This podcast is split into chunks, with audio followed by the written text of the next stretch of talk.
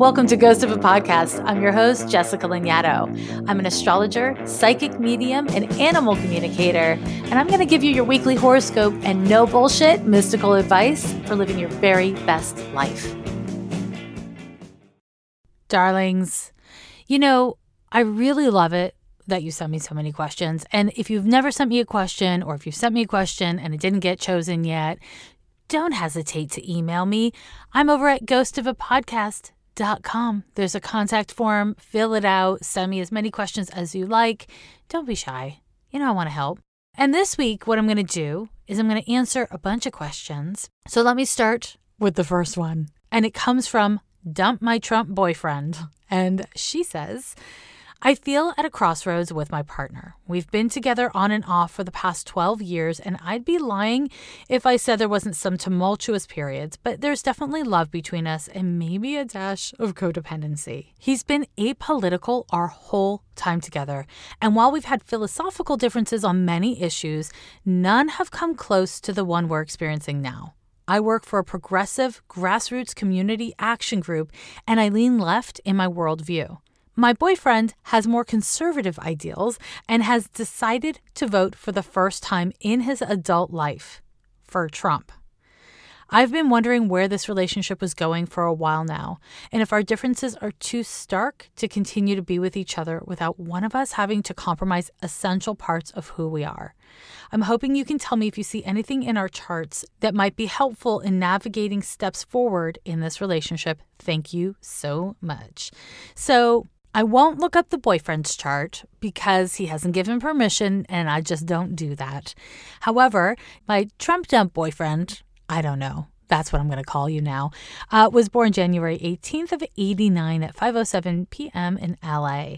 And you know what? There's a couple things I'll say. The first thing is this is a time of reckoning. You know, you have got um, some really important transits, including you've got Mars and Aries at 29 degrees, and you've got your Sun at 29 degrees of Capricorn as well. And so Saturn is really, you know, crossing over both of those planets. And so for the rest of 2020, you're going to be dealing with frustrations. And what you're going to need to do is is to decide where to take a stand and how to take a stand. That said, my dear, here's my thought there's having differences in opinion, and there's having differences in outlook. And then there's having differences that are actually about disrespect. So, what you need to determine, because listen, if you're asking me, me, Jessica, your old friend Jessica, should I dump my Trump boyfriend? My personal answer is uh, yeah, absolutely you should. But that's not what you're doing. You're asking me, Jessica, your your friend astrologer, right?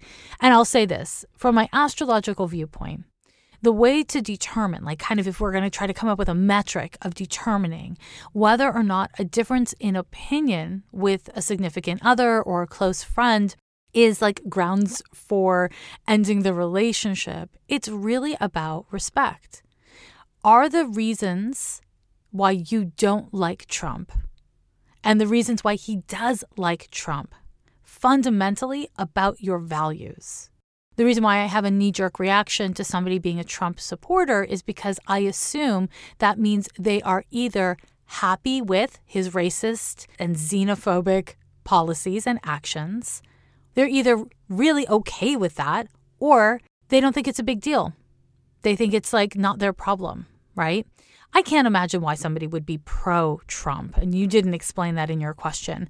But you need to really look at this as a values based thing, really. Because when you're committing 10 plus years of your life to someone, if you find that you define your humanity fundamentally in really different ways, that can be really great, actually. But if you define your humanity in ways that are in cross purposes with each other, right? If the things that you believe are good and righteous are really incompatible with each other, that's where you have a problem. And that's where you're on call to make a decision, not just about your theoretical politics or what you talk about when you're having a conversation about values. It's about how you choose to live. Because really, at the end of the day, what's important is how we choose to live. And if he is choosing to live in a way that you think is an attack on what you believe to be correct, what you believe to be right and ethical, then staying committed to him doesn't really make sense. Now, kind of on this same theme, I have another question, and this one goes uh, My BFF of over 15 years recently chose to go forward with her wedding and did not prioritize or enforce social distancing or mask wearing. I wasn't aware that there would be zero masks and zero social distancing. It was outdoors at our home. So I RSVP'd, hoping I'd be able to keep my mask on and maintain my distance from everyone. But when I got there and saw what was happening, I didn't even park. I drove away and texted what I was feeling and apologized. I haven't heard back from her, and I'm feeling heartbroken on many levels. How can I move forward from this in a way that's beneficial for both of us? So, here we have another question about a fundamental difference in viewpoints that ultimately, for the questioner, felt like a safety issue, like a personal safety issue, and I'm guessing also a values issue, right? Although you don't clearly say that in your question, BFF. So here's the answer to your question I don't think you can move forward in a way that's beneficial for both of you. Unfortunately, you don't get to decide for your best friend what feels beneficial to her or what her values are. However, you do get to do that for yourself. And I know that what you did was complicated. I know that what you did was really hurtful to your best friend. But I also know that what she did was complicated and really hurtful to you and potentially put the lives of countless people at risk. Your best friend did something that was really dangerous and really disrespectful, in my view. Obviously, in your view, too, but not in hers, right? You have a right to have handled it the way you did, and she has a right to be hurt. She has every right in the world to be butthurt that her best friend didn't come to her wedding. You know, I wonder why the two of you didn't talk about this, but it sounds like maybe in the past you've been able to make assumptions and they were, you know, safe safe bets for you to make on your bestie there's no way forward that's going to feel great here because we are talking about someone's wedding, and I don't know, most people are pretty emo and intense about their weddings. But we're also talking about something really scary, which is this disease, COVID 19. And I have seen over the course of these many months that a lot of people, the way they're coping with it is by being increasingly blase. It's just like, you know, having unsafe sex. Nothing bad happens, so you keep on doing it until one day maybe something bad happens and you're like, fuck, that was stupid. Why'd I do that? Listen, you didn't do anything wrong, in my view. In my view, you did the right thing. What you can do and what you must do at this point is accept that you cannot control how this shakes down. You just can't. The difference between the two of you is so fundamental, how you're dealing with not just your health, not just her health, but the welfare of your community, right? Because, you know, there's plenty of, of cases of like a small group of people, like a family gathering happening, and then it makes a whole community sick and people die. Again, I think you did the right thing by not going to this wedding. Just the fact that I agree with you doesn't mean that we are right. I mean, it totally does. We are right. Basically, unfortunately, you need to stay in your discomfort. This is really uncomfortable. If you have the chance to talk again, which I hope you do, what I would encourage you to do is be able to acknowledge the complexity of the situation. What she did was wrong for you. It was outside of what you believed to be right, and it was outside of what feels safe to you for your own health and for your community, right? Irrefutably, what you did was also hurtful to her. You didn't go to her wedding. Last minute, you just didn't go to her wedding. And that's going to hurt her feelings. There's no way around that. We could easily point fingers, we could easily lay blame. But here's here's the way to move forward. It's to acknowledge the complexity. It's to acknowledge that both of you did things that were hurtful to the other. And the only way forward is if you choose to talk about it and acknowledge the differences in values and find a way to come together as a team. Now, I don't know if that's possible. I don't know if, if you're even going to get the chance to do that. So, where you're left is being in your feelings and not getting any kind of resolution. And this is something that I see a lot in my private practice is people say, "Well, I need I need, you know, some sort of a conversation to wrap things up. I need closure." Closure is not given to you by someone else. Closure is when you come to acceptance of what is. And my guess is you're not going to get great closure with this person. So, my question for you is can you accept that these are unprecedented times? This is an unprecedented situation, and you did what you felt was right. She obviously did what she felt was right, and you have very different feelings about what you've each determined to be right. My next question is a real a real shift in tone and it comes from trying to be empowered. Did I choose this question? In no small part because of the great sign off? Yeah, maybe I did. It goes like this I've been trying to book a reading with a local astrologer who is well known for being amazing and on point, but notorious for avoiding sessions with those she senses have major challenges coming up in their lives. After trying to schedule a session with her maybe five times to no avail, I am terrified and consumed with the thought that maybe she sees something majorly challenging coming up via my birth chart or her intuition and doesn't want to tell me. Should I be worried? How much power should we give to astrology and psychics with this shit? Help! Thanks, trying to be empowered. Okay, so first, listen. If somebody is a practitioner, whether it's a shrink or a tarot reader or a psychic or an astrologer, and they're only really good at their job when their clients are thriving and doing well, they're not very good at their job. Sorry, that's just not real. If the only context that she wants to talk to people on is when they're thriving, then what she is is a cheerleader, not a reader. You know what I mean? So, first of all, I'm glad that you have friends and you know you know people who've had great experiences with this person. I'm not trying to shit on this person, but I want you to be critical in your thinking here. If they're only going to give consultations or good consultations to people that are thriving, that's about her and her shit and not about you.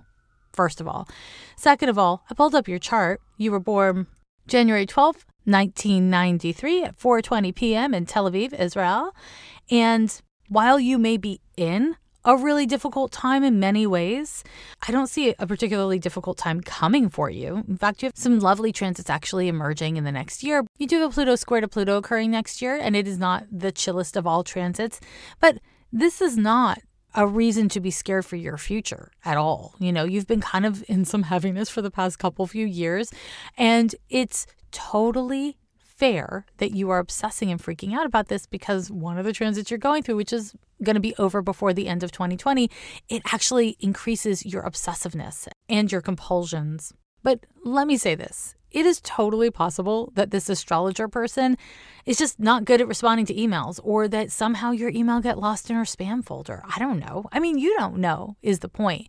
And so what I want to really encourage you to do is slow it down.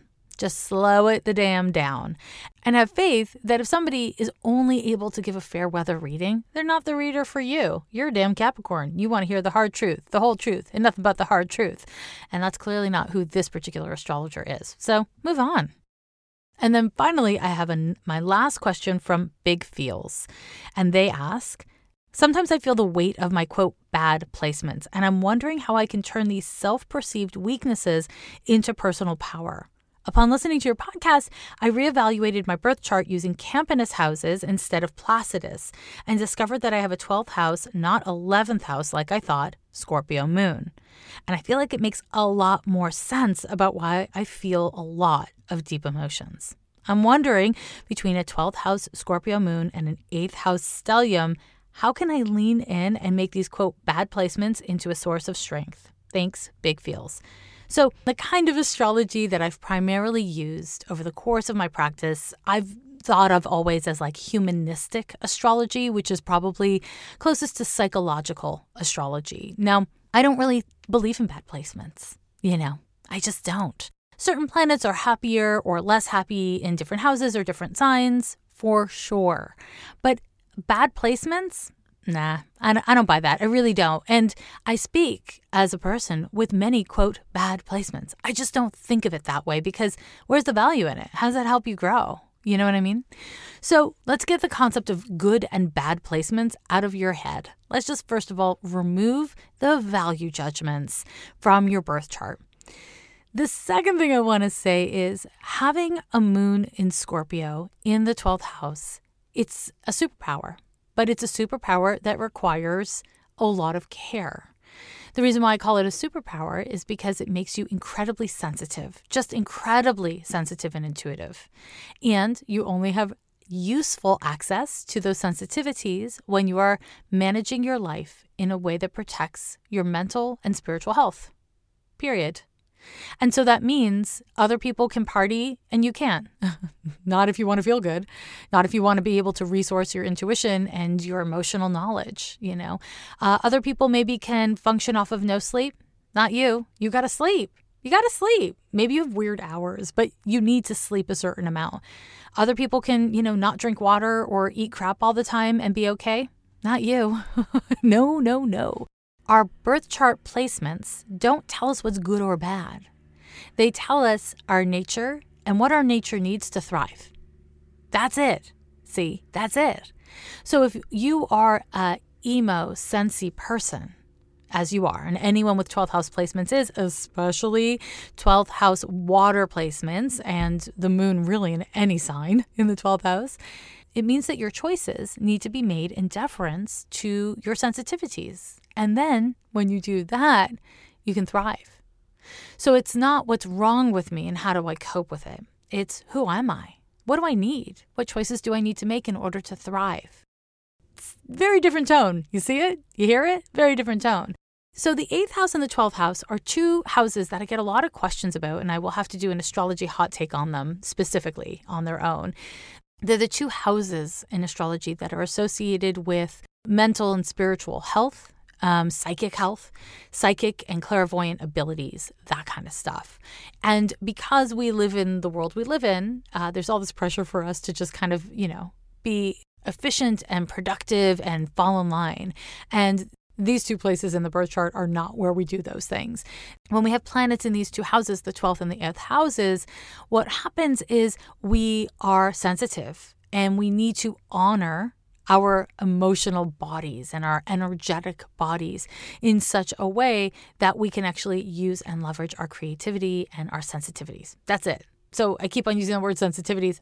I mean it in so many contexts. There's our psychic sensitivities, our emotional or feeling sensitivities, you may be sensitive in a way that allows you to be like a really effective scientist or you might be an artist or you might be someone like me who's you know psychic and woo woo there's so many ways that these houses can kind of function.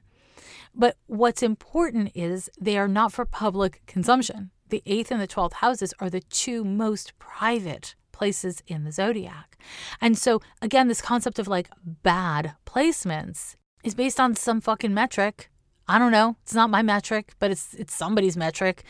There's nothing bad about having a rich inner life.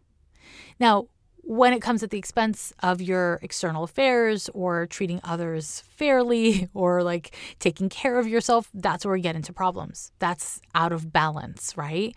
What you want to be able to do is honor your need for being in your feelings and not doing anything about it.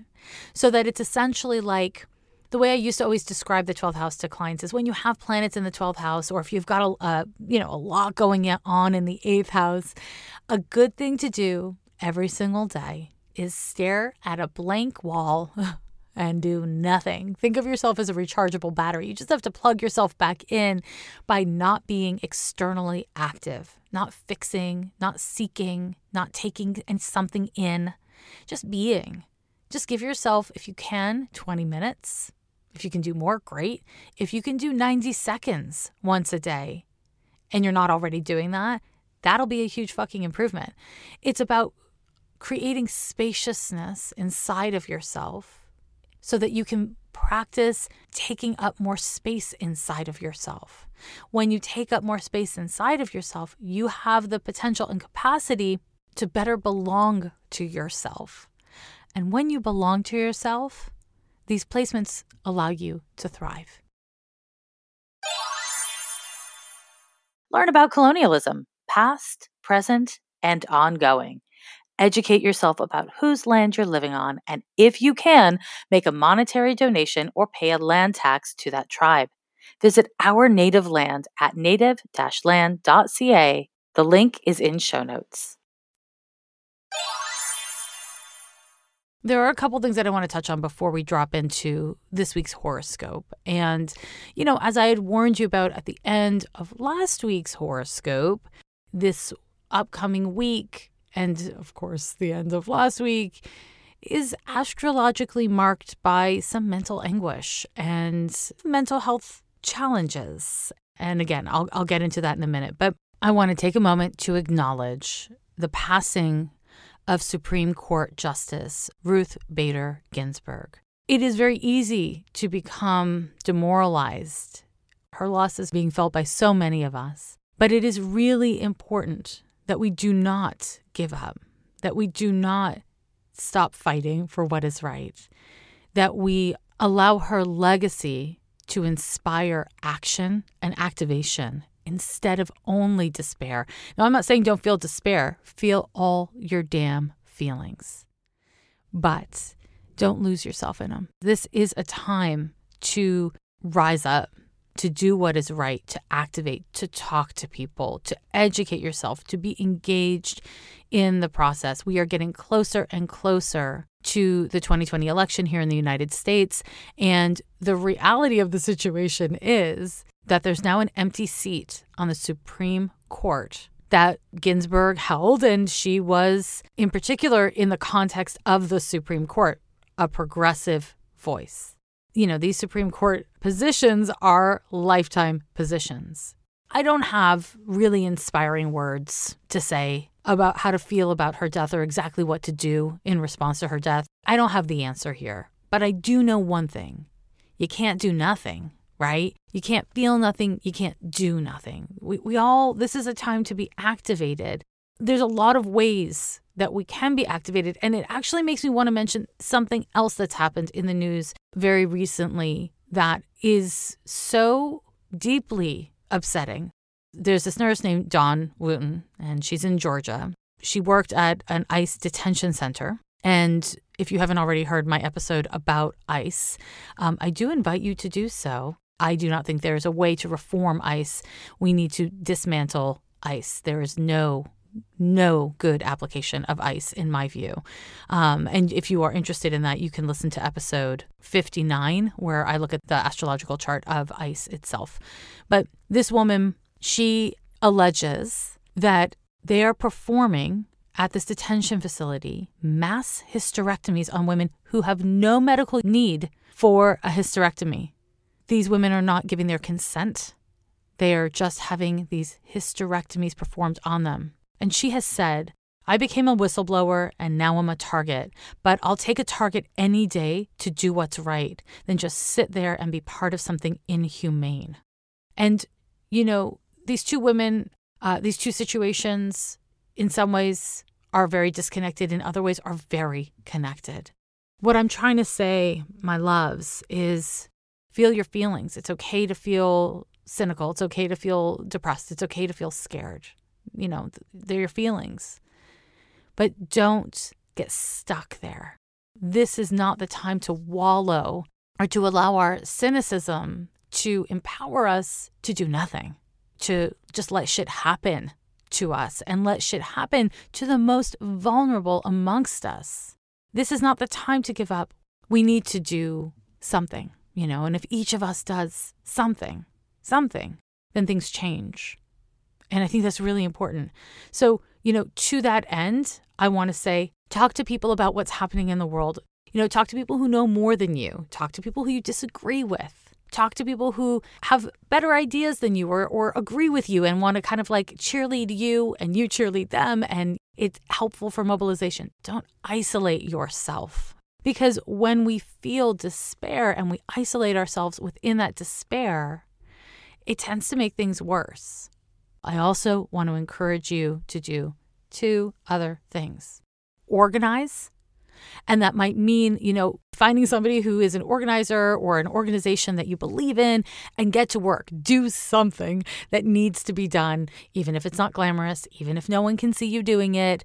Just do something. It's time to get activated. It's time to get to work in whatever way is right for you based on your circumstances, your values, your time management issues, whatever it is, based on what you care about. But do something because if all of us are doing one little thing, things start to change. Now, there's another thing, which is voting. Now, listen, I am not an idealist. I have a lot of problems with the American government, just all across the damn board. I don't have a great deal of faith in the system. I'm not going to lie to you. Why am I going to lie to you? Am I going to start off lying to you now? No, I'm not. But I will say that I am a realist, and we do have the government we have, and we do have a two party system. This is what we got. And if we accept that this is what we have, and if we look at what Trump and his regime have done over the last several years, and we believe them when they tell us what they want to do next. If we really pay attention to these things, then we know that this is not a Republican versus Democrat election. This is not an election like we've had before. This is really about authoritarianism versus democracy, no matter how, you know, flawed our democracy may be. It really is. And, you know, to misquote an important saying, I will say to you, my loves, yes, it can get worse. It can get much fucking worse. And I don't say this to scare you. I say this because je suis a realist, you know? And so I want to really empower you and inspire you to do the smallest and least thing you can do, which is vote. Personally, me, I double check to make sure that I'm registered to vote uh, every other week because I trust no man. I trust no system. And I have been voting by mail, I don't know, for 15 years or something like that. I really like voting by mail. If you've never done it before, I'm excited for you. It's way easier, IMO. But but I, I get ahead of myself. Here's the thing. I feel so passionate about this that I've teamed up with my friend Lindsay Scola, who's a political strategist, and we've created something called Zodiac the Vote, where we teamed up with a bunch of astrologers and we have created this site, which is a resource for voting information. It's got all the links you need to figure out, like how to vote, where to vote, all that kind of stuff. There are astrology articles about the system, about politics, about our shared system from the perspective of astrology, which is what I want to see more of in the world. We know that the political is personal and the personal is political. We know, as astrology nerds, that there are 12 signs, there are 10 planets, there are so many configurations of how these things can interact with each other, right? We are not going to all agree on all the things. Of course not. We are not going to all take the same role in creating change in the world. We are not going to all have the same ideas and agree on, you know, whatever the fuck. We're not going to agree on everything. And that's okay. Our differences make us stronger. They do. As long as our, those differences are not in any way netted in cruelty and disrespect that's really, really important. And I think that within all of this, I just want to invite you, if you haven't already checked if you're registered to vote, if you don't really know what the fuck that means, uh, go to zodiacthevote.com. And we have, you know, lots of information there for you, plus astrology stuff, plus, of course, of course, astrology swag. It's astrology wear that you're really going to want to wear, including, but not limited to, a shirt that says, Mercury might be retrograde, but my vote isn't because, yeah, Mercury's going to be retrograde for the 2020 election. That's right. Go check that out. Forthcoming will be a Mercury retrograde voter survival guide. So put that in your pipe and smoke it, or wait, put that in your pipe and get ready to smoke it. You can't smoke it yet because we haven't dropped that yet, but it's coming. You can sign up for the mailing list on the site. But the point is, get engaged, you know, just get out there. Know that voting is not all the things that need to be done but it is the foundation, it's the baseline of what needs to be done. And you don't have to leave your house to get it done. Okay, to your horoscope, my loves. Now, we are looking this week at the dates of September 20th through the 26th of 2020. And it starts off on the 20th, uh, as I mentioned last week, with an exact Mercury square to Pluto. This transit is what some people named Jessica might characterize as no fucking joke.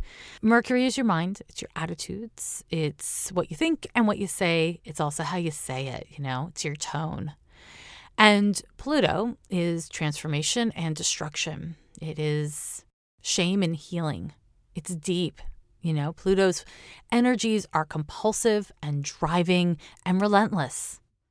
And so the square between Mercury and Pluto can really trigger negative obsessions.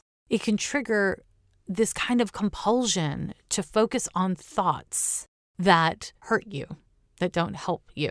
It can find you wanting to obsessively look back at communications where somebody hurt your feelings and you want to reread it and reread it and reread it. This is a terrible time to process. If you can avoid processing, that would be best. And the reason why is because we are all going to be driven by compulsions. And when we are driven by compulsions, what is happening is we are being informed by trauma in our past. And so the trauma in our past is compelling our thoughts and feelings to defensively react one way or another. And when we are netted to the past in any way, really, we're not present. And when we're not present, we're not engaging from our healthiest, wisest self. Instead, we're kind of, it's like we're being run like a program. And that's when we tend to feel totally entitled to say shitty things, to treat people or ourselves in shitty ways. And when I say shitty things, it could be to yourself, it could be to someone else. Taking out your shit thoughts and feelings on a stranger is shitty. Taking it out on yourself, taking it out on people close to you, shitty and shitty. Lots of shit, shit everywhere. So here's the positive shit can be used in some contexts as compost, as can this transit. The potential for healing with the Mercury square to Pluto is absolutely present. The problem is where Pluto is involved, it's not easy. Best case scenario, you have healing, but it's it just is like, oh fuck, yeah, I have to deal with this. I have to confront this. Like I said, Pluto governs shame. And so we might feel ashamed of ourselves in some meaningful way. And however you know how to tolerate feelings of shame has a lot to do with what you'll do or not do under this influence. If you react to shame by getting blamey or shutting down or turning to substances or harming yourself or others in some way, then this can be a really fucked up moment, right? But if you can instead find a way to not abandon yourself in the thoughts and in the feelings, if you can stay with yourself, stay with the feelings without feeding them too heavily, there's great potential for transformation there. And if our quote better senses, like if our if our analyzer is like, well, I'm going to engage with those feelings, I'm going to reason with those feelings, I'm going to make myself understand those feelings, all those feelings do is turn on your rational ideas right? When we're in a state of being activated is not the time for figuring things out, finding solutions, or reasoning with yourself. That's just not what the moment's for. The moment is to not engage those particular feelings. So validate them, let them be what they are without pairing them with thoughts. Let the feelings pass till they're in a state of a little more calm, and then you can start finding solutions or trying to understand what's happening. What most of us do is we try to talk ourselves into submission or we abandon ourselves and we just we just are really shitty to ourselves. We judge ourselves. Both of these strategies don't work. They don't work. Sometimes they work in the short term, but they don't work in the long term. That's for damn sure. This is really important because this transit is existing in the context of so many other things. And so, whatever it is that you get activated around I can assure you that it is directly related to a larger theme that you've been struggling with. So, maybe not the specifics of the situation, but certainly the theme and the beliefs that you hold about yourself or others is going to be activated here. And so, the potential for healing, the potential for finding a more compassionate and sustainable way for engaging with yourself, that is there. It doesn't always feel like you have the choice to engage or not engage or, you know, receive yourself with kindness or not, but you do. And however you can, to whatever extent you can, try to do it. That's not all. That's not the only transit I have to tell you about. The equinox On the 22nd is when the sun moves into Libra. Many people say that this is a really powerful time of the year. There's this kind of sense of integration that can occur when the sun moves into Libra or on the day, around the day that the sun moves into Libra. What you may find on the equinox is that the veils are thinner, you know, that there's a sense of being really permeable or really sensitive or just really meaningfully impacted by what's happening around you, not just within you. And if that's the case, I want to point your attention to the sun being in Libra. It is a relational sign and it is a relational season. Libra is not just about achieving balance. It's about understanding the interconnectedness or the interplay of energies. How you feel or what you're going through doesn't exist in a vacuum, it's relational, right? And so, this is a really meaningful time to be thinking relationally. How do you abandon yourself? How do you check out of yourself when you connect to others? How do you show up in a whole way around others when you make your choices? How relational are they? This is a really important thing to consider at any autumnal equinox. But while we have Mars in Aries retrograde, this kind of call to really look within at individualism, at our ego, and at how we act when we are driven by a sense of urgency or egoism, right? It's a lot. It's a lot going on, and we're going to see an increased tension between these themes while Mars remains retrograde in Aries and we are in a solar Libra season. So buckle up, kiddos. What can I say? You know, I don't write this shit, I just report it. So on the 23rd, we have a mer- an exact Mercury square to Saturn. It will overlap with the equinox. Mercury square to Saturn. This transit it can be quite depressing. Saturn governs depression properly. I've probably said this on the podcast a bunch of times before, but Saturn governs depression and Neptune anxiety. And a lot of times, what I've experienced is that people have a hard time experientially telling the difference between the two. Some people are super fucking clear about the difference, but a lot of people experience them as kind of similar. Now, Mercury square to Saturn inclines us to see the worst. It inclines us to see the glass as half empty. It inclines us to scan for scarcity, and it can trigger any kind of scarcity model thinking or attitudes that you have. This transit is likely to really trigger the very real differences between you and others and in particular this this transit impacts the platonic side of your relationships so this can impact your love life, but it's going to be the foundational friendship part and not the like sexy romantic part per se. This is a transit that, on the positive, can really clarify for you what isn't working, right? It can really be a great time for editing or streamlining. On the negative, it can just be too fucking much because it makes us feel stuck, it makes us feel depressed. And again, it inclines us to see the worst or the worst potential. And so, you know, so much of what I've been talking about about this week is it's kind of tricky for the mental health. To have the week start off with this Mercury Pluto transit, which is likely to have us feeling really activated, right? And then to have it very quickly shift into the Mercury Saturn square, it's just activated and then depressed. So, let me just give you this little bit of advice about mental health. So, this is not about the world, this is about mental health. If you have a negative obsession, it is like praying for what you don't want.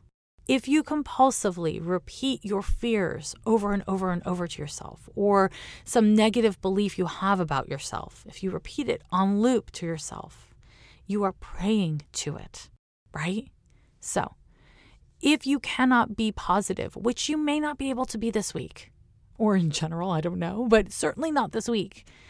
If you cannot be positive, if you're caught up in a negative or self harming loop, strive for neutrality. And this is something that I talked about in episode 143, my midweek episode. I talked about manifestation, positive intention setting, and, and kind of some pitfalls around it, as well as some tools for it. So you may want to give that a listen. But if you cannot be positive, you don't have to stay in negative, strive towards neutral. because neutral can be a lot more sustainable than negative or positive for some of us some of the time. This particular transit is likely to make you feel a little exhausted. I don't know. For some people, for me personally, this transit tends to frequently make me feel really motivated and I just like get to work and I respond to all the emails and I clean out the closet and all that kind of shit. But a lot of people I have seen with this transit feel really just, ugh, it can just make you feel defeated or deflated and stuck. So, work around it. If your energy feels the worst parts of this transit, that's okay. It's not going to last more than a couple few days. What I want to encourage you to do is just cut yourself a little bit of slack. It's not going to last forever, and there's a reason why it's happening. And if you seek to cultivate greater self awareness, greater self control, uh, if you cultivate greater responsibility and humility around what you say and how you say it, this transit's very constructive. It's not super fun, but it's constructive. So you might not be the most productive on this day. Just give yourself permission to be where you're at and keep on doing your best. Keep on trying. That's all. That's it. That's the move, right? Did you think this was over? Girl, it's not over. There's one more transit for me to tell you about. Mercury opposite Mars is a tricky fucking transit just because this week was super chill. You know, why not? So it's exact on the 24th. You'll be feeling it overlapping with the Mercury square to Saturn, creating a greater sense of urgency to all that Saturnine stuff. And Mercury opposite Mars can be a time of fighting, unfortunately. So Mercury is what you say, how you say it. Mars is the ego and it's combat. Mars is passion, Mercury is communication.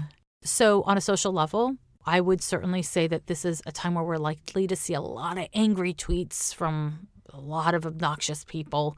This is a time where we might see more fights, uh, more drama, people jumping to conclusions. Because Mars is retrograde, you really want to make sure that you are taking responsibility for how you engage with others. And you know what? You might fuck up. You might say something wrong. You might do something too forcefully. And you just want to be able to hold space for we all make mistakes. You got to keep on trying. You got to keep on trying, even in the face of your own errors and mistakes, even in the face of your own but hurt ego. Got to keep on trying. You are allowed to think and feel whatever you think and feel, but this is the time to track your actions and make sure that they're in alignment with your convictions, not just your thoughts in the moment, but your convictions overall. Mercury opposite Mars can be a time of conflicts and combat and all that kind of shit. It's not fabulous. You may say something, or somebody else may say something that cannot be taken back, but man, are you going to wish it could be. Pick your battles wisely. My loves, but seriously, pick your battles wisely. I'm not saying don't battle. Sometimes you just got to do what's right even if you don't get what you want, even if it doesn't go well.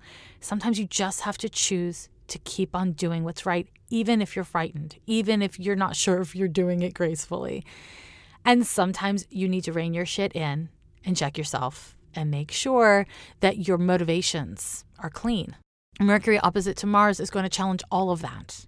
And of course, it's coming on the heels of all these other transits I'm telling you about, where we're not coming at things super clean right now. And when I say we, I mean like literally everyone. These are global transits, right? This transit can be associated with various forms of violence. And there's so much of that that you really just can't control. All you can really control is how you engage. That's it. That's all you can control is how you engage. So do your utmost to, throughout the week, really do the work of self investigation and showing up with integrity to the best of your ability and with humility when that doesn't work.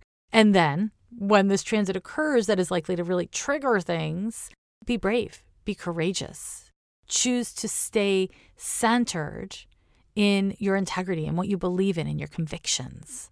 Now, the positive side of this transit, if we do see a positive side of it, is going to be bravery. It's going to be courage. It's going to be being willing to step up and get things done. Mars is motivating, right? So you may find yourself very motivated. In terms of COVID stuff, which I'm not, haven't really spoken to in the context of all of this. But again, you know, Mars retrograde in Aries, I am concerned about the spread of COVID you really want to make sure that you're not allowing your kind of frustration with COVID and all the restrictions that it is imposing on your life to inspire you to pretend that something is not real just because you don't want it to be real. In other words, wear a damn mask, stand six feet apart from someone, you know? It's not just about you. It's not just about your friends. It's not just about your love life. It's a highly contagious disease and it is about all of us. And there's a lot of very selfish energy running through the stars this week, and it's triggering. Let's not have it trigger a wave of infections if we can avoid it. Eh? Eh? Okay, now, really briefly, let me run through those transits again in case you're taking notes.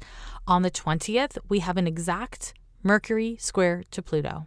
On the 22nd, the Sun moves into Libra, and that is the fall equinox. On the 23rd, Mercury forms an exact square to Saturn, and on the 24th, Mercury forms an exact opposition to Mars. Tis not chill, my friends, but there it is. As always, I want to thank you for joining me for another week of Ghost of a Schmodcast, where we, you know, where we just try to do our best at being a human in concert with other humans. And uh, the thing about astrology that's so fucking cool is that it really does help us to track our own development as individuals, but it also helps us to track the development of societal trends, right? Social trends. And for me, that's really helpful. It allows me to have a greater sense of meaning. And that sense of meaning helps when things are hard. And we all know that things get pretty hard sometimes. So I'm sending you love within it all. In the words of Sarah Kendzior, if you are brave, stand up for others. If you cannot be brave, and it's often hard to be brave, be kind. Every year they say the end is near, but we're still here. Yeah, we're still here.